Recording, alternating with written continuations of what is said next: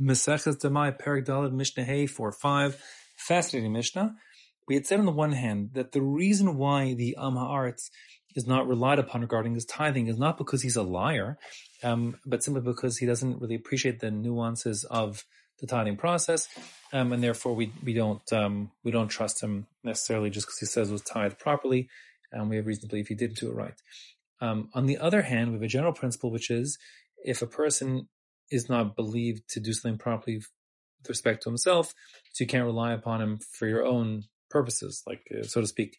We'll call it the hypocrite rule. If a person isn't strict about something for himself, you can't rely upon him to be strict for you.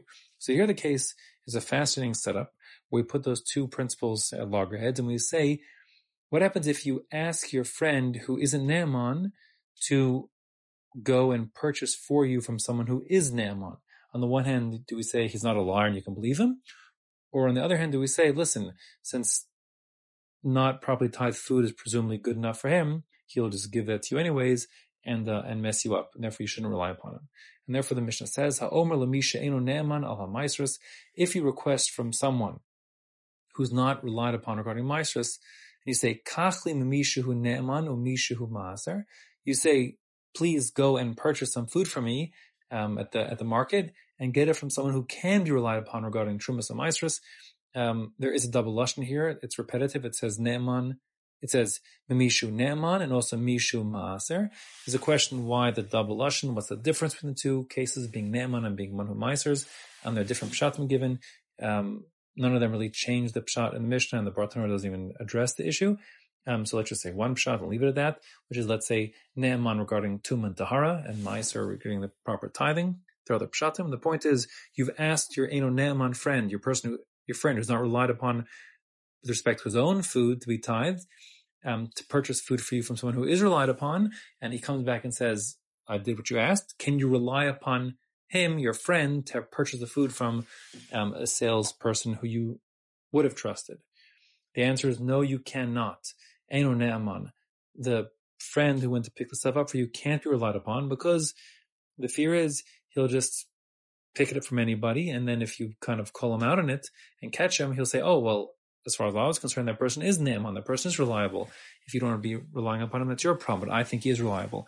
So since he can't really be, um, you know, he can wiggle out of out of the awkward situation and sort of the reputational jeopardy he's in, um, you can't rely upon him. However, since if you kind of can, can pin him down and say mi'ish ploni, you tell your friend, please pick up bread for me at such and such a bakery. And that being the case, you've specified exactly um, where the food should be purchased.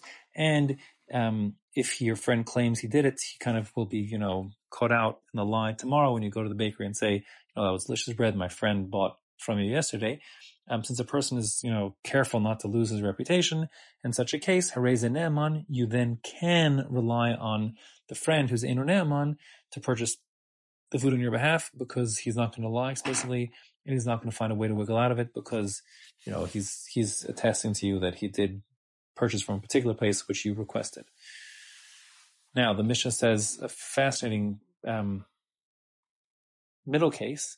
What happens if you tell him your friend, please purchase for me bread from a particular bakery, which is relied upon regarding tithes.